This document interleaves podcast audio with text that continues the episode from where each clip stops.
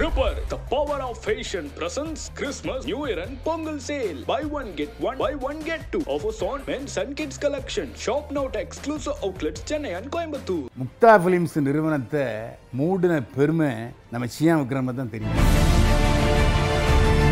அஜித்தோட முதல் படம் நான் தான் தயாரிப்பாளர் ஆனால் என்ன காரணத்துலேயே அஜித் எனக்கு ஸ்காலர்ஷிப் கொடுக்கவே இல்லைன்னு வருத்தப்பட்டு சொன்னேன் விஜயை பொறுத்த வரைக்கும் அவங்க அப்பாவுக்கு விஜய் மேல் நம்பிக்கை இல்லை. அதாவது எஸ்ஏசியுடைய பணமும் அவருடைய இன்ஃப்ளூயன்ஸும் இல்லைன்னா விஜய் முன்னுக்கு வந்திருக்க எல்லாத்துக்கும் நான் தான் காரணம். சிவகுமார் சொந்த கார் வாங்கினது சினிமாவில் நடிச்ச இல்லை. சித்திங்கிற சீரியல் நடிச்ச அப்புறம் தான் சொந்த கார் வாங்கியிருக்கேன்.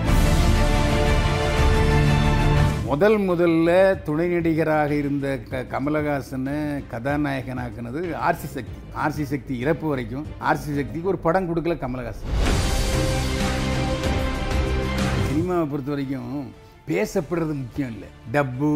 டிசிஆர் ரிப்போர்ட்ல பணம் வந்தா தான் கமலஹாசன் மாதவன் நடிச்ச அன்பே சிவன் படம். இப்போ வரைக்கும் பேசப்படுது. நான் தான் திரும்ப திரும்ப பேசப்படுது பேசப்படுதுங்கிற வேற விஷயம். கம்பெனி இழுத்து மூடிட்டாங்க. படம் எடுத்தோம் விஜயகாந்த் படம் எடுத்தோம் விஜய் படம் எடுத்தோம் ஒன்றும் எங்களுக்கு ஒன்றும் பெருசாக நிற்கலைங்க ஆனால் வெளியில் பார்த்தீங்கன்னா அந்த படம் சூப்பர் ஹிட்டு இந்த படம் சூப்பர் ஹிட்டுன்னு விளம்பரம்லாம் வரும். உள்ளே போய் பார்த்தா நஷ்டம் பீமராஜா அவர் வந்து காலி ராஜா ஆகிடுச்சு. ஒரே கம்பெனிக்கு மூணு படம் தொடர்ந்து நடிச்சிட்டு இருக்காரு. அந்த கடன் அடைச்சி இப்போ தான் கொஞ்சம் நிம்மதியாக இருக்காரு. விஜய் சேதுபதி அண்ணே யார் தப்பு பண்ணாங்கன்னு எனக்கு தெரிலண்ணே நான் முட்டாளாயிட்டேன் இழிச்சு ஆகிட்டேன் நஷ்டம் ஆகிட்டு இப்படி சொன்னார்.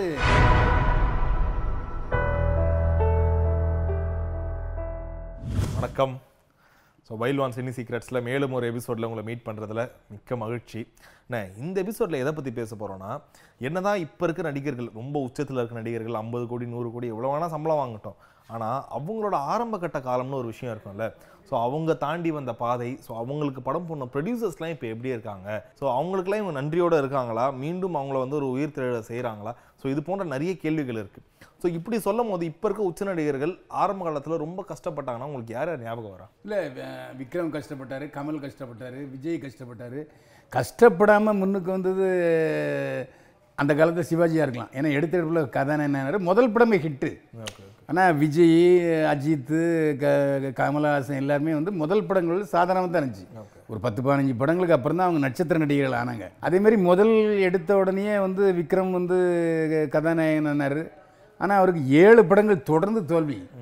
அதான் விக்ரம்லாம் எதிர்பார்க்கவே முடியாது ஏன்னா சினிமாவில் மிகப்பெரிய தோல்விகளை சந்திச்சு மிகப்பெரிய உச்ச நட்சத்திரம் ஆனவர் விக்ரம். முக்தா சீனிவாசன். சிவாஜி வச்சு பெரிய பெரிய படங்கள்லாம் எடுத்தவர். எடுத்த எடுப்புலேயே முதலாளிங்கிற படத்தில் வெற்றி இயக்குனராக வந்தவர் முக்தா சீனிவாசன். அவ்வளவு ஒரு அதாவது முக்தா சீனிவாசன்னா பட்ஜெட்டில் படம் எடுப்பார் திட்டமிட்டு படம் எடுப்பார் வெற்றி படங்களை கொடுப்பார்.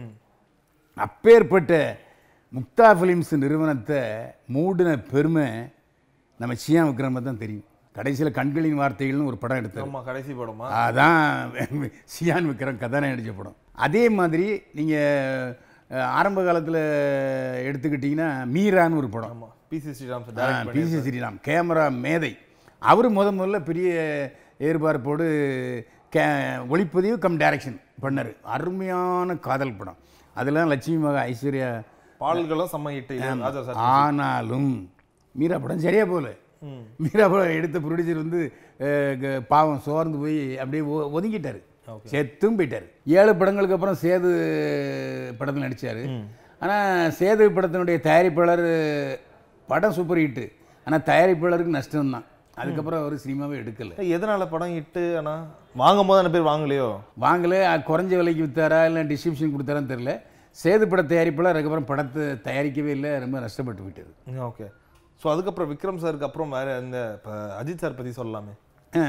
அஜித்துக்கு முதல் படம் அமராவதி சோழா பொன்னுரங்கம் தயாரிச்சார். சோழா பொன்னுரங்கம் அப்போ சபாக்களில் சென்னை சபாக்களில் நாடகம் போட்டுட்டு இருந்தவர். ஓகே அந்த சபா நாடகங்கள் போட்டு கொஞ்சம் சில்லறை சம்பாதிச்சு சோழா பொன்னுரங்கம் வந்து படம் எடுக்காரு அமராவதி. அந்த படம் சூப்பர் ஹிட்டு அதாவது லாபம் கொடுத்த படம். ஆனால் அதுக்கப்புறம் சோழா பொன்னுரங்கத்துக்கு அஜித் வாய்ப்பே கொடுக்கல.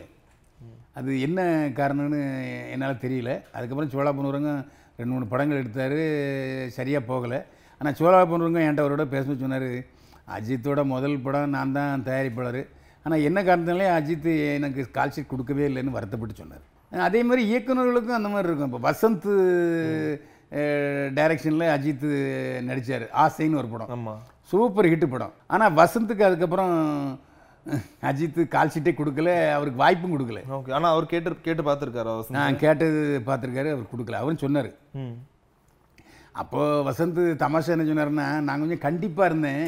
அந்த கண்டிப்புக்கு அஜித்துக்கு பிடிக்கலையா என்னமோ தெரில அப்படின்னு சொன்னார். ஸோ அஜித் சார் பத்தி பேசுறீங்க. அப்படியே விஜய் சார் விஜயை பொறுத்த வரைக்கும் அவங்க அப்பாவுக்கு விஜய் மேல் நம்பிக்கை இல்லை.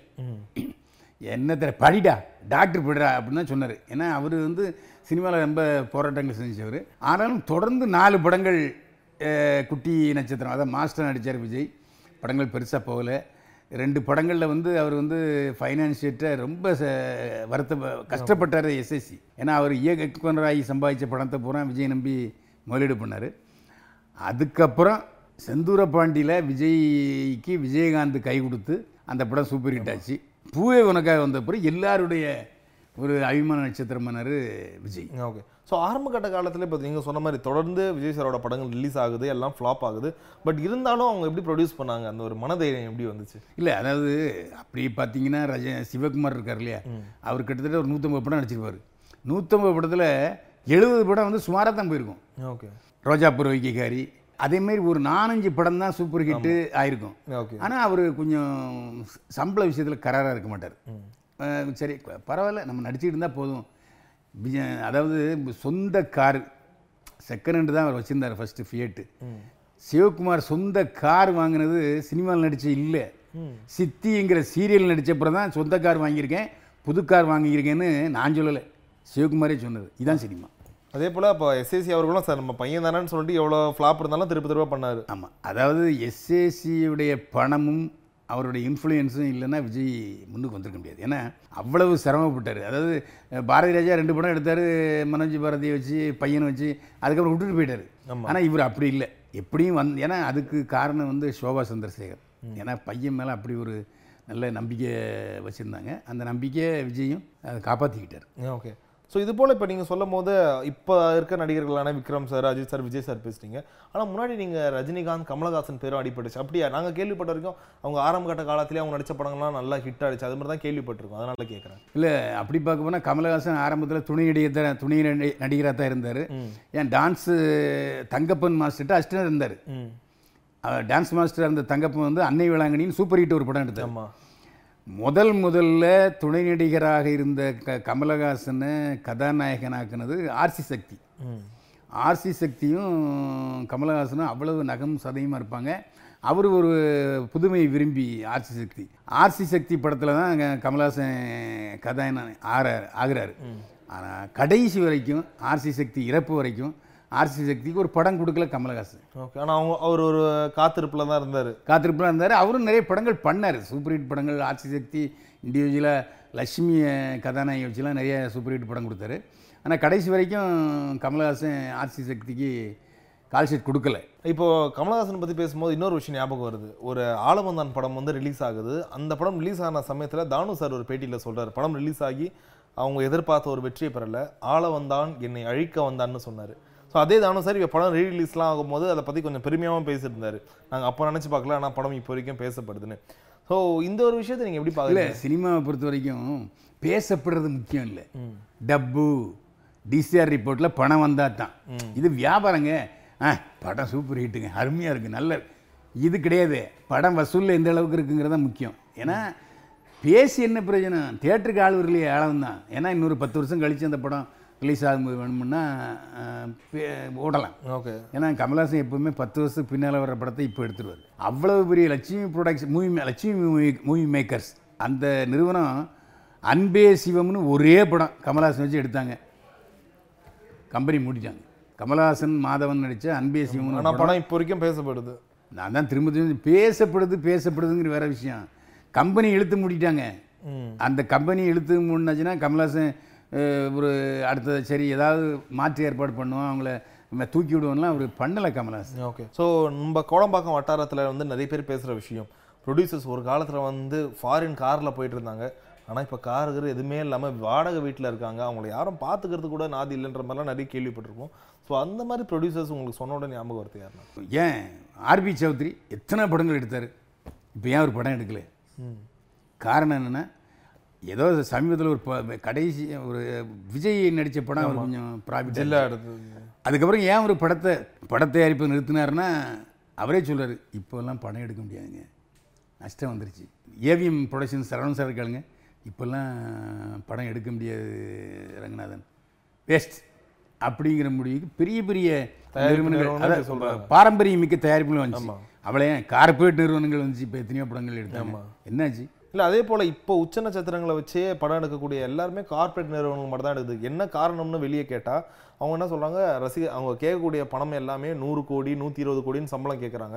அதை எங்களை மாதிரி நிறுவனங்கள் கொடுத்துட்டு பணம் வருமோ வராதோன்னு யோசிக்கிறதுக்கு பதிலாக கார்ப்பரேட் நிறுவனங்கள் நாங்கள் விட்டு கொடுத்துறோன்ற மாதிரி பேசுறாங்க. இது உண்மையா? இல்லை விட்டு கொடுத்துருவோன்னா கார்ப்பரேட் நிறுவனங்கள் படம் எடுக்கும்போது அவங்களுக்கு ஒரு சினிமா ஜட்ஜ்மெண்ட் கிடைக்காது.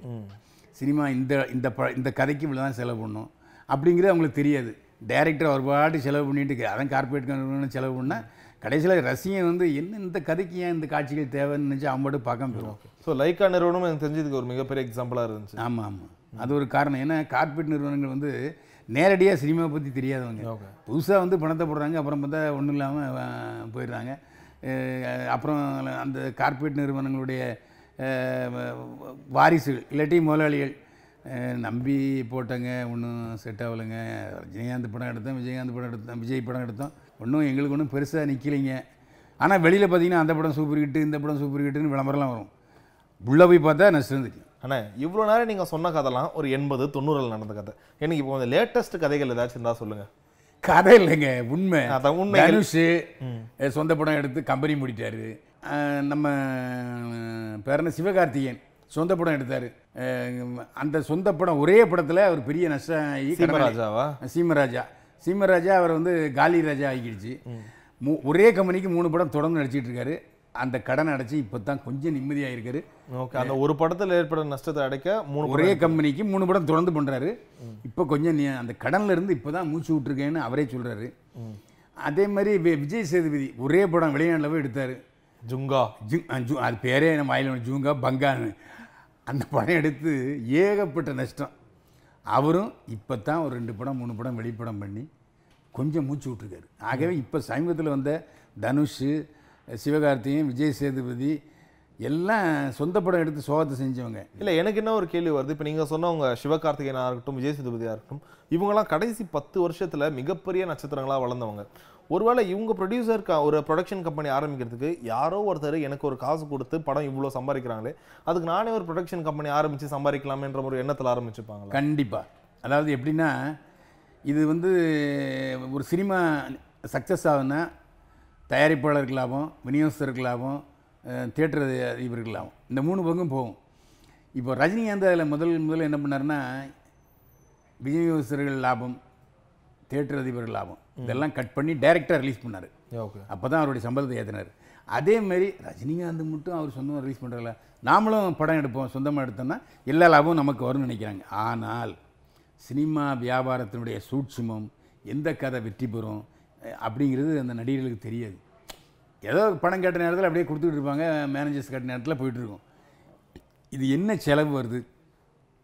இது தகுதியாங்கிறத விஷாலே சொல்லியிருக்காரு. நான் டெய்லி ஒவ்வொரு நாளும் நடித்த பிறகு கேரமலில் உட்காந்து கரெக்டாக கணக்கு போட்டு தான் நான் படம் கொடுப்பேன். அப்படி அப்படின்னு சொன்ன கரார் ப்ரொடியூசர் விஷால் அவரே இப்போ நஷ்டத்தில் இருக்காரு. Okay okay. இப்போ நீங்கள் தயாரிப்பாளருக்கு பற்றி பேசும்போது சமீபத்தில் ஒரு விஷயம் கேள்விப்பட்டோம். விவேகம் படம் வந்து எதிர்பார்த்த வெற்றி பெறாததால தான் மீண்டும் விஸ்வாசம் படம் வந்து அஜித் சார் பண்ணி கொடுத்தாரு. பாதி சம்பளத்தில் பண்ணி கொடுத்தாரு மாதிரி ஒரு விஷயம் கேள்விப்பட்டோம் அது உண்மையா? உண்மைதான். இப்ப அஜித்துக்கு முன்னாடியே நிறைய பேர் இருக்காங்க. ரஜினிகாந்த் எடுத்துங்க. பாலச்சந்தர் தயாரிச்ச ராகவேந்திரா படம் ரஜினிகாந்தோடைய லட்சிய படம். சரியா போகல. அதுக்கப்புறம் உடனே ஒரு ஆக்ஷன் படம் நான் மகானில் எடுத்து கொடுத்தா சரிப்படுத்தினார். ஓகே. ஸோ வழக்கம் போல் உங்கள் ஸ்டைலில் நிறைய தெரியாத விஷயங்களை தெரியாத பல தயாரிப்பாளர்கள் பேரை சொல்லியிருக்கீங்க. ஸோ இந்த இன்டர்வியூ பார்த்த பிறகாச்சு நிறைய பேர் வந்து மீண்டும் அவங்களுக்கு ஒரு படம் பண்ணுவாங்க. இல்லை அவங்களுக்கு போய் உதவி செய்வாங்கன்னு நம்பலாம். இல்லை திட்டாமல் இருந்தால் போதும்.